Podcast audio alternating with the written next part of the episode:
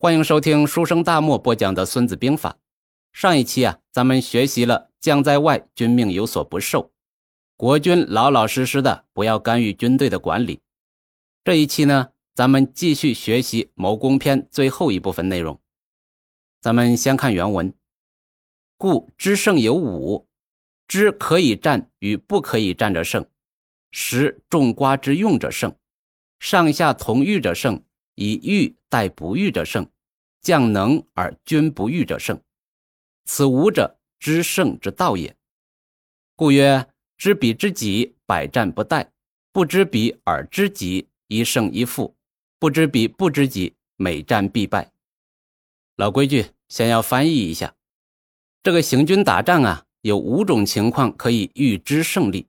第一呢，是知道可以战还是不可以战；第二呢，是知道根据敌我双方人数、战力的具体情况安排具体的战术，比如前面讲的“不敌则逃之”。那第三呢，要全国上下、全军上下意愿一致、同心协力，这样可以胜。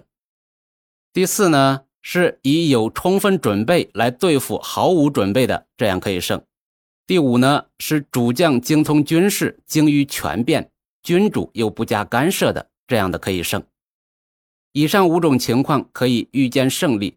接下来的总结呢，就是千古名句了：知彼知己，百战不殆；不知彼而知己，一胜一负；不知彼不知己，每战必败。下边呢，咱们详细分析一下五种可以预见胜利的情况。知可以战与不可以战者胜。简单的说呢，在战前要做出基本判断，这一仗有多大把握取胜。如果有较大机会取胜，那么就要进攻；如果没有办法取胜，那么就死守不战。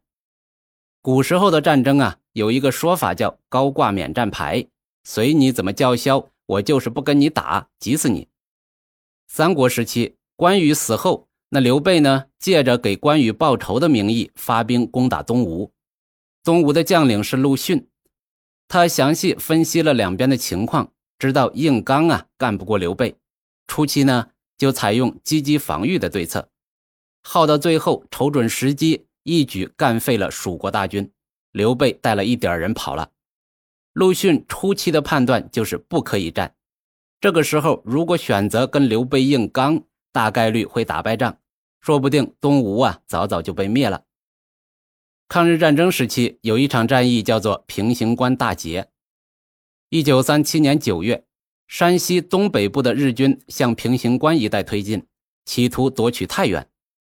八路军指挥部知道这些日军刚进入山西境内，不熟悉地形，摸不清情况，可以对其展开攻击。消灭其有生力量，就派了幺幺五师的一个团和骑兵营向灵丘一带进发，以钳制敌人；又派三个团于夜间冒雨设伏在平型关附近的公路两侧山地，待机歼敌。二十五日早晨，日军板垣师团的主力进入设伏地区，八路军御伏部队突然发起猛攻，将其割裂包围。经过一天激战。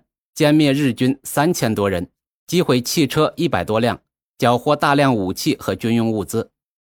八路军指挥部知可以战，就派遣部队布置阵势，待敌军一到，立刻猛烈开火，给敌人以重大杀伤，沉重打击了日军的嚣张气焰。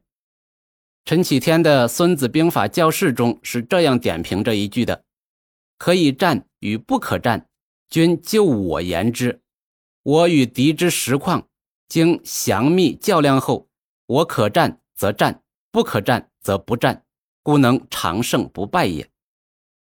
在抗日战争影视剧里，有很多打日本鬼子据点的情节，在开打之前都会充分侦查据点的情况，有多少人驻守，多少日本兵，多少伪军，有什么样的武器，什么时候换班等等。